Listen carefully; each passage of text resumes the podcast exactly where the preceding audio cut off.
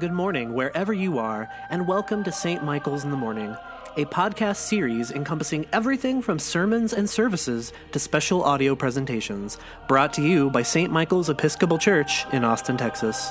For more information or to make a donation to St. Michael's, please visit www.st-michaels.org.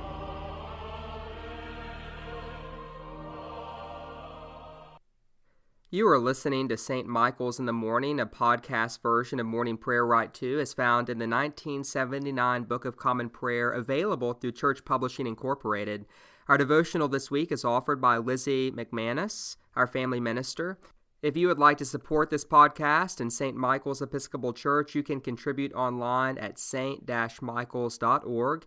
If you wish to follow along at home, please turn to page 75 in your Book of Common Prayer. The glory of the Lord shall be revealed, and all flesh shall see it together. Let us prepare our hearts by confessing our sins against God and our neighbor. Most merciful God, we confess that we have sinned against you in thought, word, and deed, by what we have done and by what we have left undone. We have not loved you with our whole heart. We have not loved our neighbors as ourselves. We are truly sorry, and we humbly repent. For the sake of your Son, Jesus Christ, have mercy on us and forgive us, that we may delight in your will and walk in your ways, to the glory of your name. Amen. Almighty God, have mercy on us. Forgive us all our sins through our Lord Jesus Christ. Strengthen us in all goodness, and by the power of the Holy Spirit, keep us in eternal life. Amen. Lord, open our lips, and our mouths shall proclaim your praise. Glory to the Father, and to the Son, and to the Holy Spirit, as it was in the beginning, is now, and will be forever. Amen. Alleluia. Our King and Savior draws near. Come, let us adore him. We will now read together the Jubilate on page 82. Be joyful in the Lord, all you lands. Serve the Lord with gladness, and come before his presence with a song. Know this the Lord Himself is God. He Himself has made us, and we are His. We are His people and the sheep of His pasture. Enter His gates with thanksgiving. Go into His courts with praise. Give thanks to Him and call upon His name. For the Lord is good, His mercy is everlasting, and His faithfulness endures from age to age. The psalm appointed for today is Psalm 119, verses 1 through 24. Happy are those whose way is blameless, who walk in the law of the Lord. Happy are they who observe his decrees and seek him with all their hearts, who never do any wrong, but always walk in his ways. You laid down your commandments, that we should fully keep them. Oh, that my ways were made so direct, that I might keep your statutes. Then I should not be put to shame when I regard all your commandments. I will thank you with an unfeigned heart when I have learned your righteous judgments, I will keep your statutes. Do not utterly forsake me. How shall a young man cleanse his way? By keeping to your words. With my whole heart I seek you. Let me not stray from your commandments. I treasure your promise in my heart, that I may not sin against you. Blessed are you, O Lord. Instruct me in your statutes. With my lips will I recite all the judgments of your mouth. I have taken greater delight in the way of your decrees than in all manner of riches.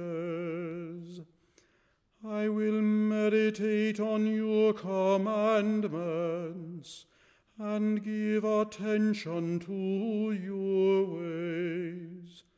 My delight is in your statutes.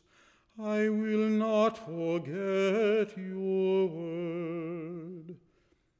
Deal bountifully with your servant, that I may live and keep your word. Open my eyes that I may see the wonders of your law. I am a stranger here on earth. Do not hide your commandments from me.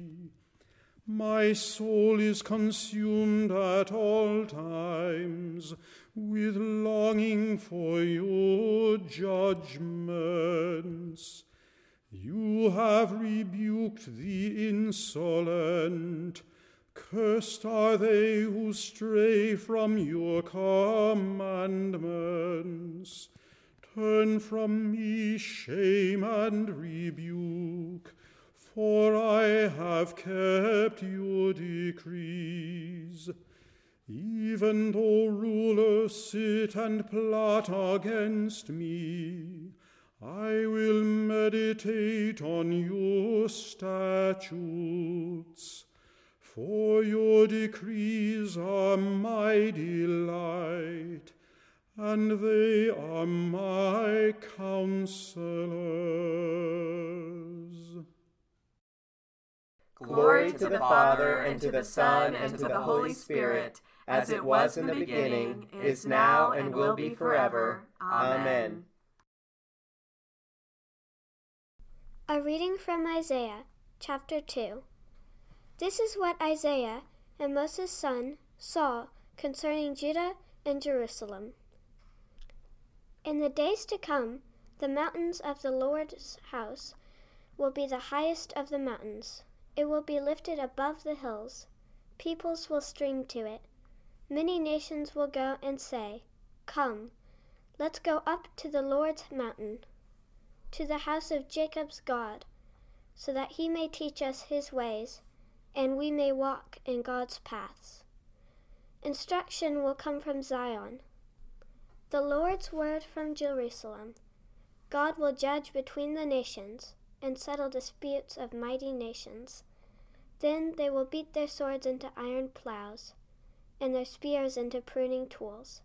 Nation will not take up sword against nation. They will no longer learn how to make war. Come, house of Jacob, Let's walk by the Lord's light. You have abandoned your people, house of Jacob. They are full of sorcerers from the east, and fortune tellers like the Philistines. They hold hand with foreigners' children. Their land is full of silver and gold. They have countless treasures. Their land is filled with horses. They have countless chariots. Their land is filled with idols. They worship their handiwork what their own fingers have made. Humanity will be brought down, each person laid low. Don't lift them up. Go into the rocks, and hide yourself in the dust from the terror of the Lord, from the splendor of God's majesty. People's proud gazing will be stopped, and humanity's arrogance brought down. The Lord alone will be exalted on that day. The word of the Lord. Thanks be to God. We will now read Canticle 11, the third song of Isaiah. Arise, shine, for your light has come, and the glory of the Lord has dawned upon you. For behold, darkness covers the land, deep gloom enshrouds the peoples. But over you the Lord will rise, and his glory will appear upon you.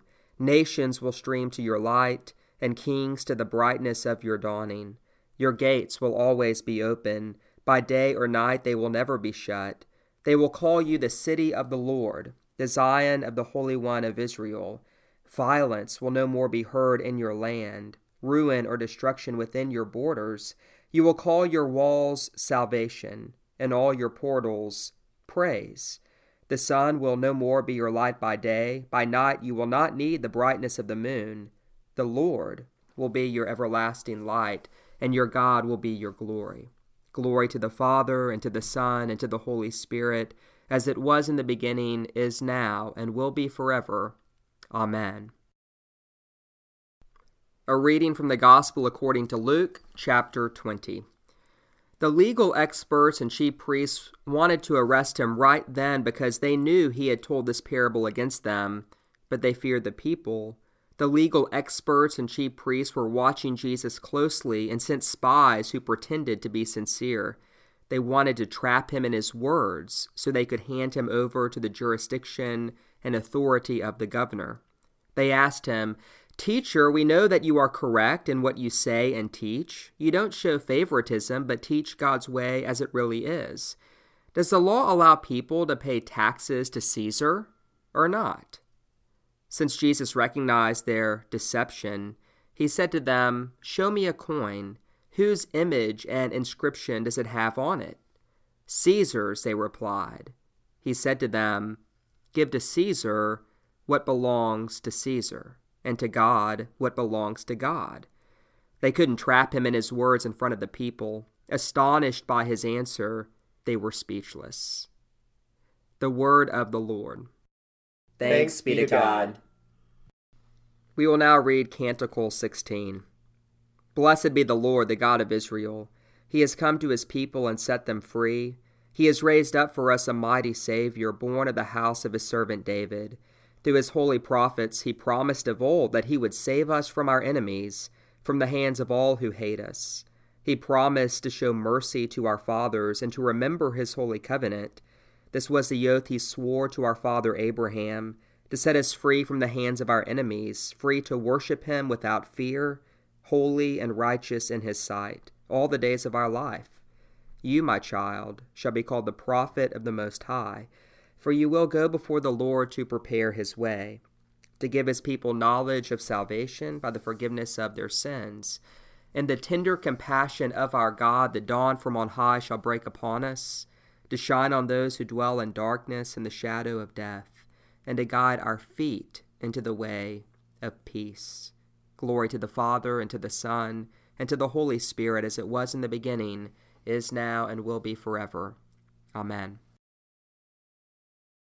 Our gospel today says that the experts wanted to know is it okay to pay taxes?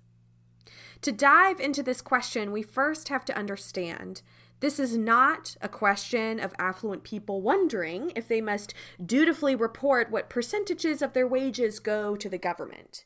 This is not a question of whether or not people with more money should pay for the health care of people with little money. This is not a question about taxes from a place of great stability, nor is this a debate about what kind of economic system works. The people are asking Jesus, should we pay to be occupied? Jews in the first century were under occupation, under the control of the Romans. Rome exerted military, economic, and social power over Jewish life, culture, homes, customs, and religious practice. And like all occupied groups in history, there were some Jews who worked with the government. King Herod is a famous example of a man who was technically Jewish, but who benefited richly from aligning himself with the occupying state. And like all religious communities throughout time, there was internal debate about how people of faith should interact with the government. I mean, this is something we definitely see playing out in Christianity today. Questions of what role does faith have in governance? Some first century Jews felt like paying taxes to this occupying force was literally saying thank you to a government who had stripped them of their rights, their autonomy, their full ability to flourish.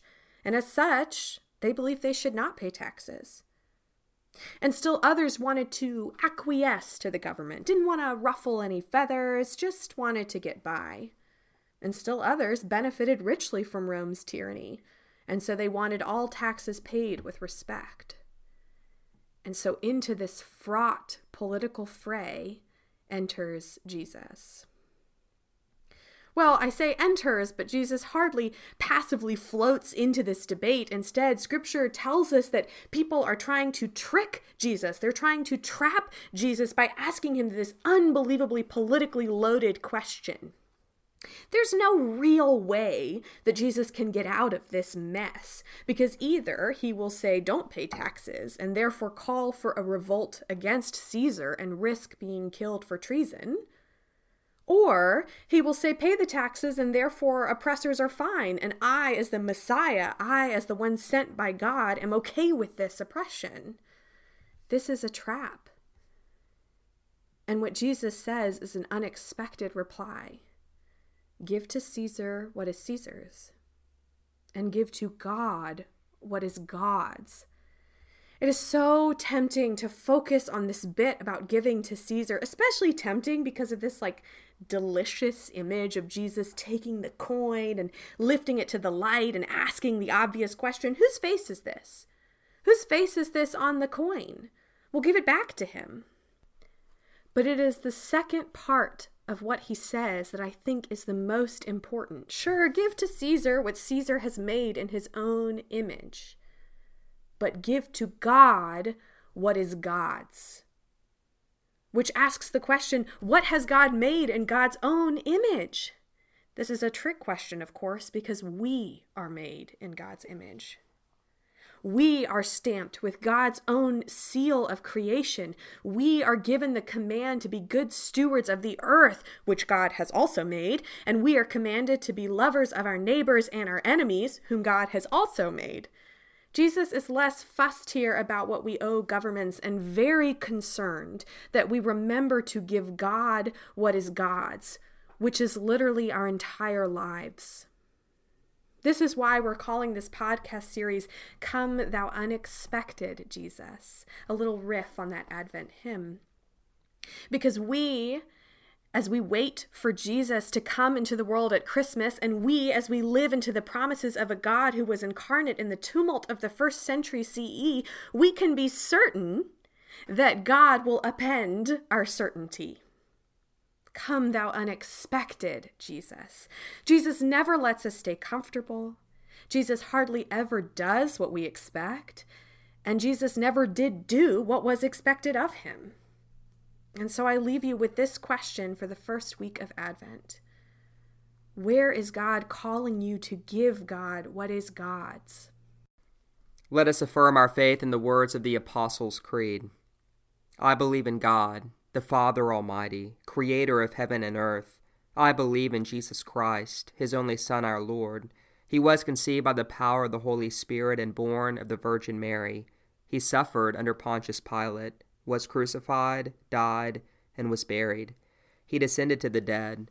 On the third day he rose again. He ascended into heaven and is seated at the right hand of the Father.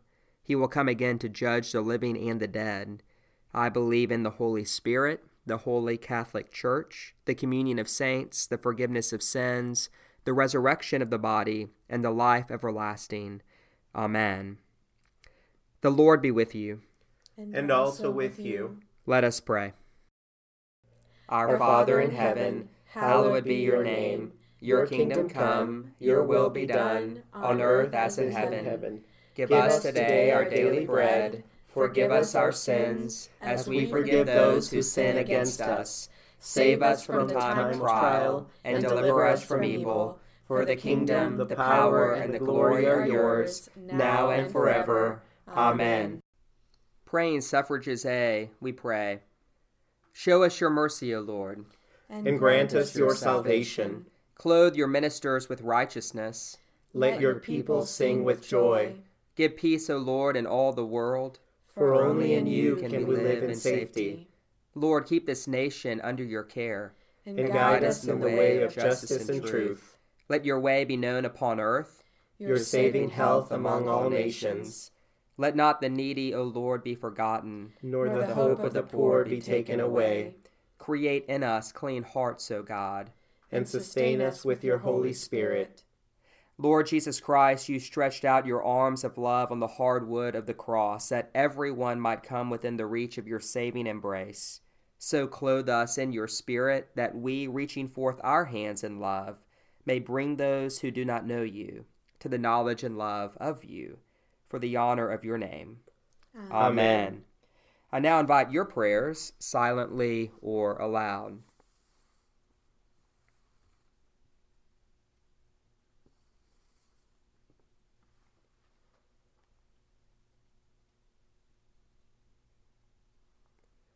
Almighty God, you've given us grace at this time with one accord to make our common supplication to you. And you have promised through your well beloved Son that when two or three are gathered together in his name, you will be in the midst of them. Fulfill now, O Lord, our desires and petitions as may be best for us, granting us in this world knowledge of your truth, and in the age to come life everlasting. Amen. Amen. Let us bless the Lord. Thanks, Thanks be to God. God. Glory to God, whose power working in us can do infinitely more than we can ask or imagine. Glory to him from generation to generation in the church and in Christ Jesus forever and ever. Amen. Amen. This has been a recording of St. Michael's in the Morning, featuring staff, clergy, and acolytes from St. Michael's Episcopal Church. For more information, please visit www.st-michaels.org.